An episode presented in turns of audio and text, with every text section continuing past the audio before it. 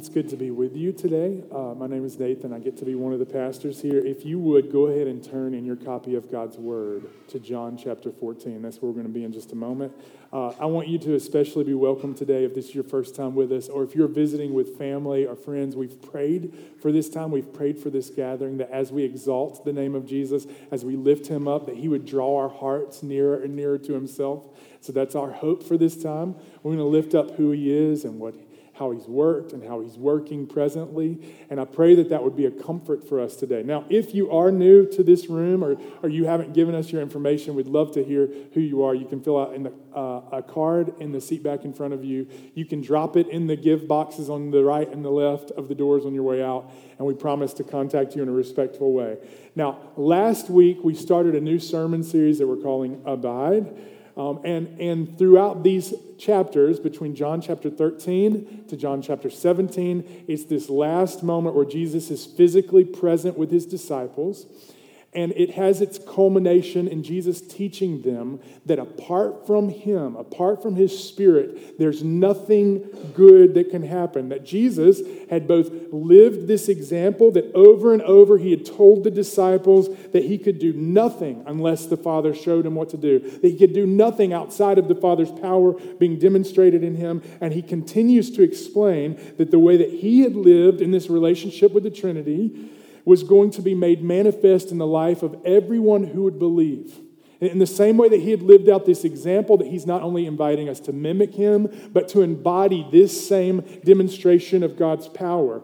And now we're going to see this truth that he's being made manifest, uh, and will plan to do this through his believers in this passage as well, starting in chapter John uh, uh, 14 of, of John, verse 1. So let's start reading in verse 1 of John 14.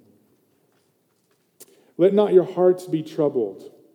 Believe in God. Believe also in me. In my Father's house are many rooms. If it were not so, would I have told you that I go to prepare a place for you? And if I go and prepare a place for you, I will come again and will take you to myself, that where I am, you may be also.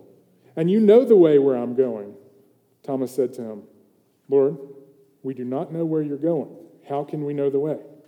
And Jesus said to him, I am the way and the truth and the life. No one comes to the Father except through me. If you had known me, you would have known my Father also. From now on, you do know him and have seen him.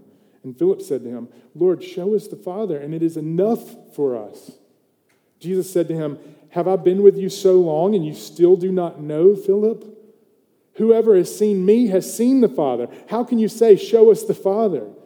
Do you not believe that I am in the Father and the Father is in me? The words that I say to you, I do not speak on my own authority, but the Father who dwells in me does his works. Believe me that I am in the Father and the Father is in me, or else believe on account of the works themselves. Truly, truly, I say to you, whoever believes in me, will also do the works that I do, and greater works than these will he do, because I am going to the Father. Whatever you ask in my name, this I will do, that the Father may be glorified in the Son. If you ask me anything in my name, I will do it. This is the word of the Lord. Thanks be to God. Let's pray together. Father, I pray that this word, this teaching from Scripture, Father, would be illuminating to our hearts and our minds, for all the ways that you would speak into this circumstance that's accounted for here, that you would say to them, Let not your hearts be troubled. I pray that you'd speak those same words over us today. We have many questions about the future. We have many ways that we wonder if you'll be there with us and if you'll be enough and if you indeed have prepared the way before us. And so we bring those questions to you and ask God for you to resolve in your response in our own hearts, that we would be convinced, that we would believe, and that it would bring us great comfort in our day. And I pray this in the name of Jesus. Amen. Does anybody here remember the family trips that used to go on without cell phones? And the moment that you would be wondering where the rest of your family was at? One of my earliest memories was at Disney World. We're on a family trip after a very long day, and at some point we had separated throughout the day, and we're waiting at the end of a very tiring day of lots of dreams coming true and adventures happening, and we're wondering where the other part of our family had gone. Nowadays, it only happens when your cell phone is dead, and if you're me, that happens very often because you use it throughout the day. And so, in this moment, where Jesus is talking to his disciples, he's saying, Hey, there's a point coming where I'm not going to be physically with you. And they're all wondering, where is the rendezvous point? Okay? Where are we going to meet up so that we don't have to be anxious about the future? And Jesus begins to explain to them. Now, he's already told them two times in the previous chapter there's a place that I'm going that you're not going to come with me. Look at this verse in, in 1333. Little, little children, yet in a little while I'm going with you. You'll seek me. And just as I said to the Jews, so now I also say to you, where I'm going, you cannot come. Again, in verse 36, he says this Simon Peter said to him, Lord, where are you going? Jesus answered, Where I'm going, you cannot follow me now, but you will follow afterwards. In other words, he's giving his last address to the disciples. He's his last teaching in person to the disciples and his last hours that he's going to be physically present before his suffering and resurrection. And he's saying to them, Listen, I'm going to a place that you can't come with me. And afterwards, you're going to be with me. Now, this would naturally stir up some anxiety for these disciples. They're listening to Jesus, they're beginning to comprehend, and they might be beginning to panic. And in the midst of this moment, Jesus addresses them and says, There's a reason, yes, for your heart to be troubled, but don't let it be troubled. Now, have you guys ever looked at the horizon and felt like it was so unknown to you, that your future was so unknown to you, that you were just consumed with anxiety? Have you ever been there, like where you're looking at the future and thinking, I have no idea what this is going to hold? Now, there's potential questions that these disciples are having, and there's definitely answers to these questions that Jesus has for his disciples in this teaching, okay? There's questions that I think every troubled person in the room, every person who deals with anxiety on a more than regular basis, probably wrestles with, and I believe Jesus is answering them in the context of him answering them for this specific way to the disciples. And so I want to give you these questions that most of us are wrestling with. Three questions for each person whose heart would be troubled. Number one, what does the future hold?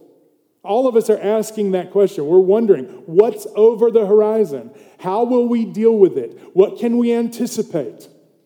And for mothers in the room, you especially feel this for the weight of your kids, for raising them. You're wondering, how will it play out?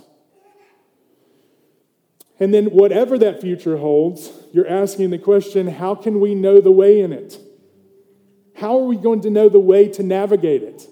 What wisdom do you have for us, God, so that we can know the play by play and how we're going to participate in this future? And then, lastly, we're going to wonder, and we probably are wondering today are we going to have what we need?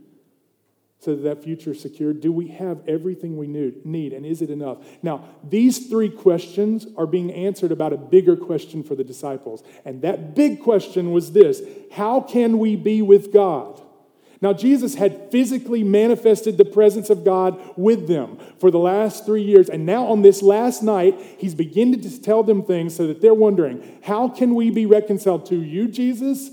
How can we be with the Father? And that is the ultimate question. That's the spiritual question for everyone in this room. Can we be made right with God? Is there a way to be reconciled to the Father? Now, if you have not answered, if you have not asked that question, I'm going to ask that question of you today. Is there a way that you found to be reconciled to God? It is the most important question that we can answer or ask. So, when we think about the future, when we think about how we're going to know the way to the future, when we think about what we're going to need for the future, in all of those places, the ultimate question that needs to be answered is how will we be reconciled to God? How can we be with Him? And in this conversation about who Jesus is and what comfort he would offer them in this moment, he commands for them to not allow their hearts to be troubled, but to believe to hope, to trust that Jesus, that seeing him, beholding him, having him is enough for all of those questions. And Jesus paints a picture first of their future. He gives them himself as the guide, and he assures them that seeing him is enough for them. So, those three things, I want to walk through just how we observe them in this passage. Number one, Jesus secures our future. Now, he's saying it specifically to them about this question of being reconciled to God. He says to them, Look, don't let your hearts be troubled. There's a couple things I want to observe about this command. First of all, he's suggesting that there's some sense of agency that the disciples would have as he parts with them physically, that there's some way in which their hearts could run towards anxiety. There's some agency that they have, some will that they have to exercise in order that their hearts would not completely go away. Don't let your anxieties run away with you. The scriptures regularly command that we would take our thoughts captive and that we'd bring them under the authority of who God is and what He's declared about the world. And in this place, Jesus is saying the same thing. Don't let your hearts be troubled. Believe in God. Believe also in me. So, what should they do? They've already talked about why their hearts would be troubled, right? There's a reason enough for them to begin to wonder and say, okay, how is this going to affect us in the future? There's a reason for them to be troubled. And Jesus is saying, in the midst of that reason, believe in God and then apply that belief to me. Trust in God. Trust also in me. He's beginning to explain that he's equal with the Father, equal in power and authority. And if you believe in God, you need to adhere that belief also in Jesus. And then he begins to describe the future that he secured for them. What does he describe? Look at it. It says, I've got many rooms. There's many places to rest. He's prepared it for them. It exists already, but He's preparing the way for them to be in the Father's house. He's going there, He's coming again, and He promises that He's going to take you to Himself. That's what He says to the disciples, so that they can be with Him. Now, this must have sounded strange to the disciples, okay? They've been walking around for three years, and the way that anyone who would come after Jesus, Jesus would have described his earthly ministry like this Okay, if you want to follow me, the foxes have holes, birds have air, of the air have nests, but the Son of Man has nowhere to lay his head. That's Luke chapter 9, 58.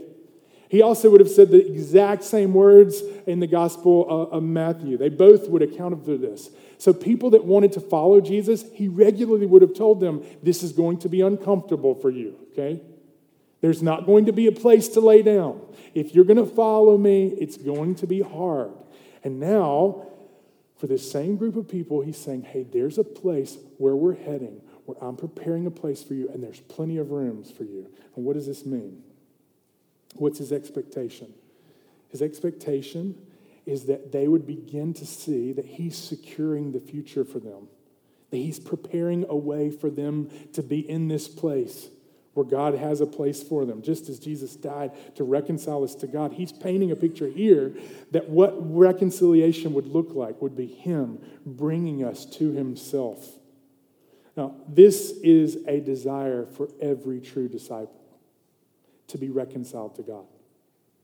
Every true disciple longs to be with God. That's one of the identifying factors for us. If you're wondering, what does it look like for us to know that we belong to Jesus? You have a desire to be with Jesus. They have this future that they're setting their anticipation towards where the Holy Spirit is sent and they're united to Christ. Now, this uh, would have been fulfilled as the Holy Spirit comes and is with them. And he's going to describe that in the rest of this chapter. But it's also a picture of their future in heaven, both being presented right here. Jesus is not only speaking about the ways that he's going to be with them when he's physically no longer seen, but he's also presenting this way in which they're going to be seeing him face to face in the future. He's giving us this glimpse of heaven, and the gift of heaven is that God will be there. What will it be like? Look, God is going to make all things new. He's going to wipe away every tear from our eyes. There's going to be no more suffering. All of the greater enjoyment of the things that we've enjoyed here on earth are going to be completely enjoyed in the new heavens and new earth. The taste like we've never had, sights like we've never seen, beauty and beholding like you cannot possibly imagine. But one of the things that is most important that we understand about this future for everyone that believes is that God Himself will be there and He's the main event. He's the attraction, okay? He's to make everything right. All of the broken things will be made new. But he's also saying in this future, you get to be with God. And that's the ultimate prize of it, okay? And I don't want to diminish all of the realities of the ways that we long for heaven.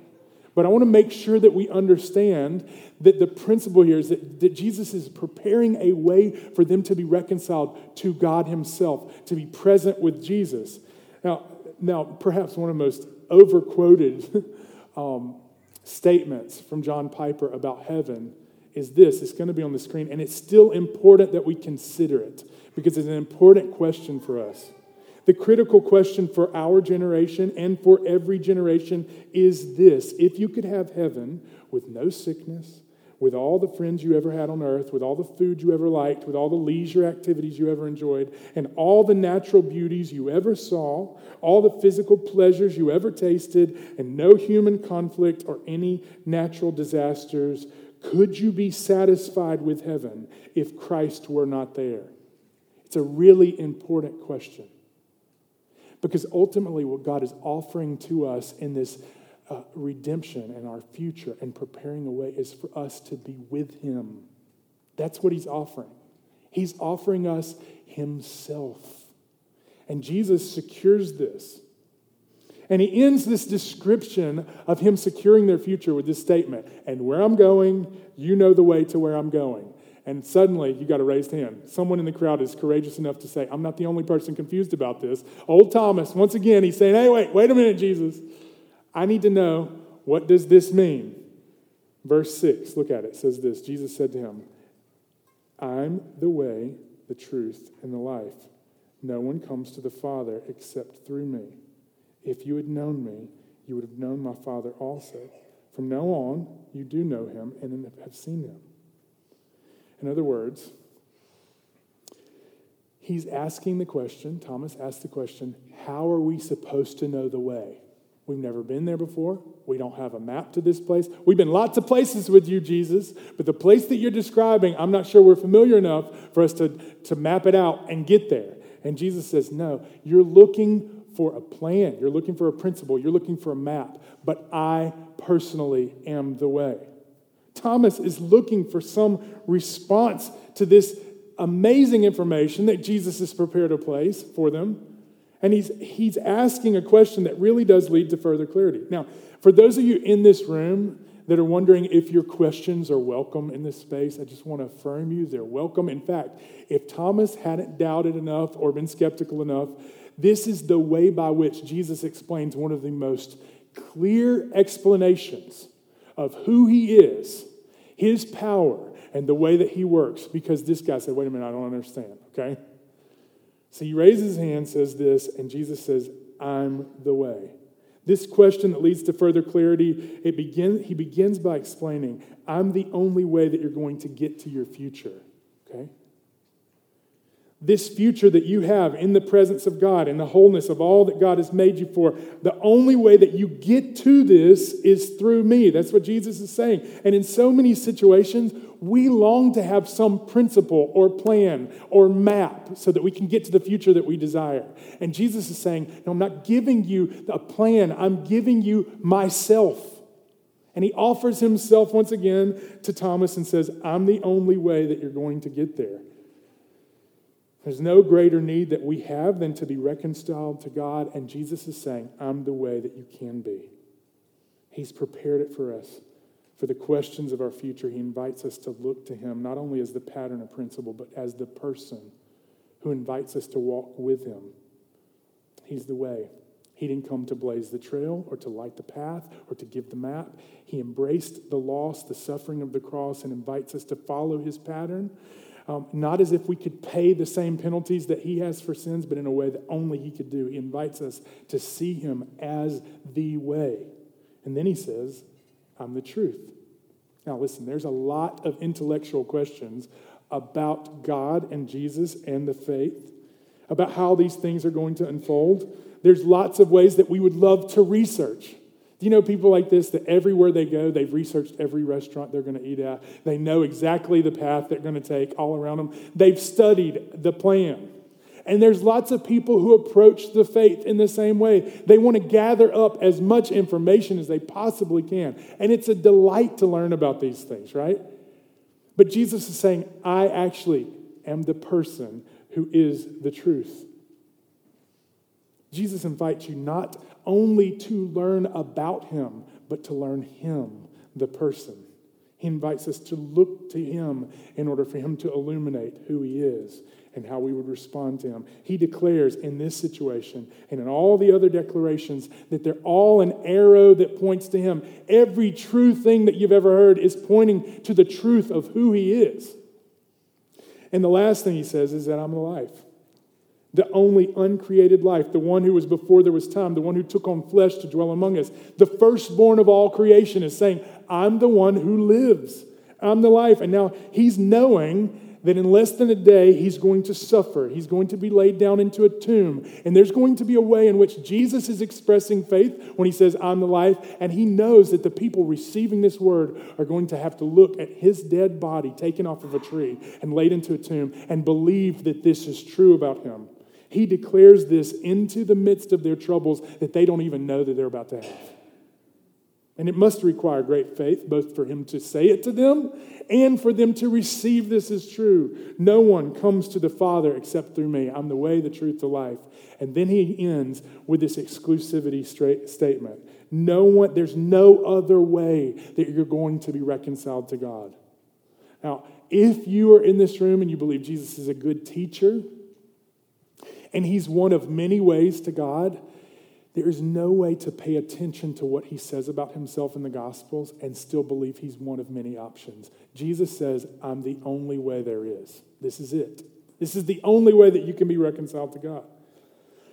In Acts chapter 4, Peter's preaching, and he declares this there's salvation and no one else, for there is no other name under heaven given among men by which we must be saved. In other words, there's no other way to be reconciled to God. There's no other way to get to that future that God has secured for us in heaven. It's only through Jesus Christ. It's not by works, lest any man should boast. It's not by intellectual assent. It's not by figuring out the way to navigate your life. It's not by believing uh, that you can do enough things so that you have a healthy life.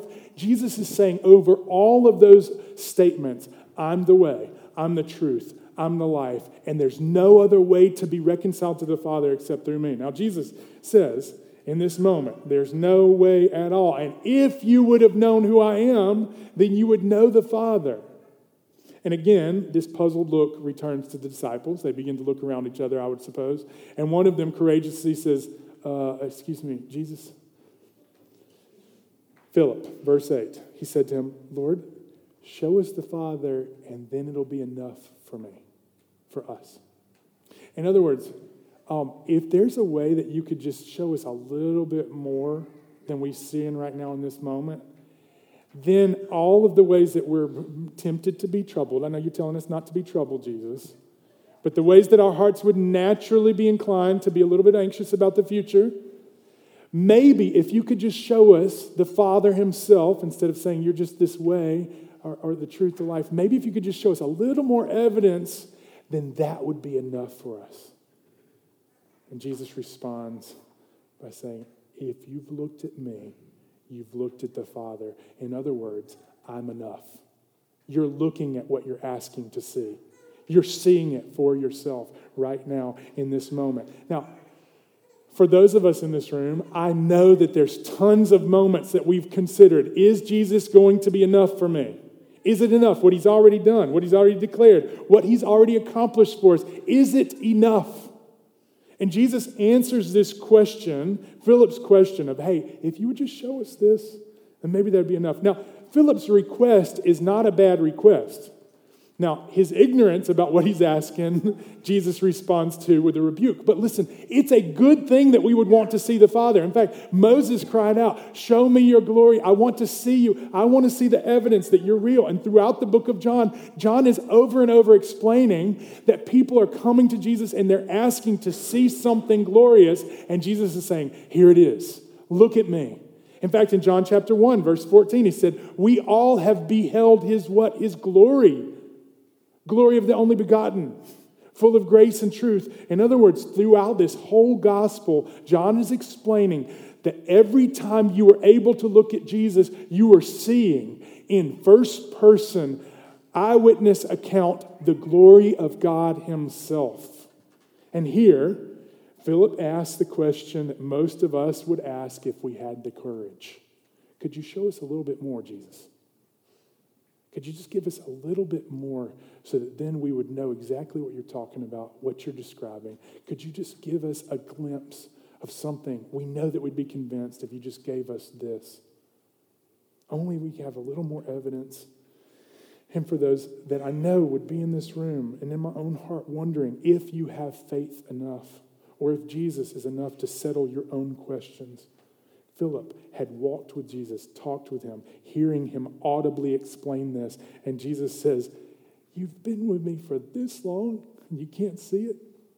Now, if this guy, who's this close to Jesus, is struggling with this, I would anticipate that in this room, there's a lot of people who are also asking the same kind of questions. If only you would give us this, then it would be enough.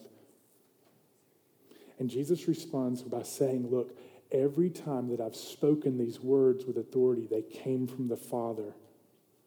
Every authority I've had to speak the words that you've heard over the last three years, they came with gumption and authority because I am of the Father and He's in me and I'm in Him. And He not only described His authority in His words, but also the power in His works. He says, Look, if you don't believe that I'm enough, then just consider the works that I've done. I brought Lazarus back from the grave, I've done all these miracles. You've seen miraculous power displayed in my life. And because of that, let that be enough. God the Father was producing these words and works through God the Son. He's demonstrating the words and works. And then he begins to describe with the latter part of this passage that God the Spirit is going to continue to display the same kind of authority, the same kind of power through everyone who believes. And you ask, it's going to happen. Look at verse 12. Truly, truly, I say to you, whoever believes in me will also do the works that I do, and greater works than these will he do, because I'm going to the Father. Whatever you ask in my name, this I will do that the Father may be glorified in the Son. In other words, there's a way in which you're going to see the same kind of authority and power being demonstrated through what? Through the life of everyone who believes, through the collection of the body of Christ. We, us, as believers, we would be this demonstration, this ongoing demonstration that His authority and His power is still working. That we would pray and we would see Him release great power through all who would believe. That we would ask in faith and that God would work in power. That the God of the universe, universe would look both authoritative and powerful through the lives of those who believe. That's our destiny as a church. That's our destiny as believers that God would demonstrate his glory through us. And all these things he spoke to his disciples on the night of his arrest. He's moving towards his suffering. All these things would require so much faith over the next three to four days. Yes, they would require, absolutely. But even after the resurrection, these truths would require great faith. Jesus was giving them a description of the rendezvous point, okay? He's describing this is what it's going to be like. I had a friend uh, through, you know, like younger middle school, and, and uh, we weren't friends past eighth grade, but we were best of friends, okay, before that. And we would describe what we were going to do if something bad ever happened, like the big one, you know, a great earthquake. If all the fuel and food were gone, where are we going to meet up so that we can be buddies and survive, okay? We had this bridge that we, we would go to, and we're like, hey, if anything ever happens, here's where we meet up. We had like this plan, okay? Nothing ever happened. We were, we were like the making of good preppers at that beginning, apocalyptic preppers. Nothing ever happened. We weren't friends past the eighth grade, but all of us are looking for the same kind of thing a rendezvous point where we can say, hey, if everything bad that we've ever hoped wouldn't happen happens to us, where are we going to meet up? How are we going to be safe? How are we going to be secure? And in this moment where Jesus is looking at his disciples, he's describing to them where they're going to meet, how it's going to be, and how they're going to get there. And in all the ways that they brought their question, saying, Hey, wait, wait, wait, we've never been to the place that you're describing. How are we going to get there? He's saying, It's me. I'm the way. He didn't give them principles or a map. He said, I'm giving you myself. The way that you get there isn't by mapping out your life it's by following me. And these truths that Jesus gave to his disciples are the same for us today in the midst of all of your greatest anxiety and fears. Now, they're probably very distinct from this moment, okay? This is a unique moment. But the promise is still the same that Jesus Christ has secured the way, that he is the way, and he's enough for whatever lies ahead of you. Whatever it is that's over the horizon that you cannot anticipate, that you dread. In all of those questions, the answer is Himself. And so, what would make this principle true? He urges them over and over through this passage and the ones to come to just believe. Believe. So, I want to ask you this question Do you believe? Jesus is offering all who believe something better, better than a map, better than a revelation, better than some evidence of power. He's offering himself to everyone who would believe. There's thousands of reasons for us to be worried in this moment. Scared of the future, wondering if Jesus will be there, if he'll guide us, and if he's going to provide what we need so that we can walk through it. So, with these troubled minds, we're all asking those questions What does the future hold? How am I going to get to it? Will I have enough of what I need? And Jesus speaks to those questions in a similar way. I've secured a future for you. I'm the way to this future. I'm the one. We wonder if he's really enough and if you could just show us something more, Jesus. And he's over and over responding, I'm already enough. So, for whatever you're fearing today, I want to ask the question that Jesus commands in this passage Do you believe those things? Do you believe it? Because I'd love to introduce you to him. If you're struggling with faith today, I'd love to talk to you about it love to introduce you to this Christ that we're talking about today. If you're wrestling with belief, or you know that He is the way, the truth, the life, but it feels very distant from your present reality, He's inviting you to see Him in the here and now, to realize and recognize that He's enough right now. And He's given you everything you need for life and godliness as you trust in Him. Let's pray to that end. Father, I thank you for these, your words. And I pray for those that are in this room that feel uh, more skepticism than hope about the future. Father, I pray that you would show us your presence, that you'd reveal to us your nearness, that you'd speak over our troubled minds and hearts, that we would have great hope of the future, not look to you for a plan, but for yourself. Father, I pray that you'd offer that to us today and that for those that are, that are very close to belief, pray that you'd work in a miraculous way today, that you'd cause doubting skeptics to believe.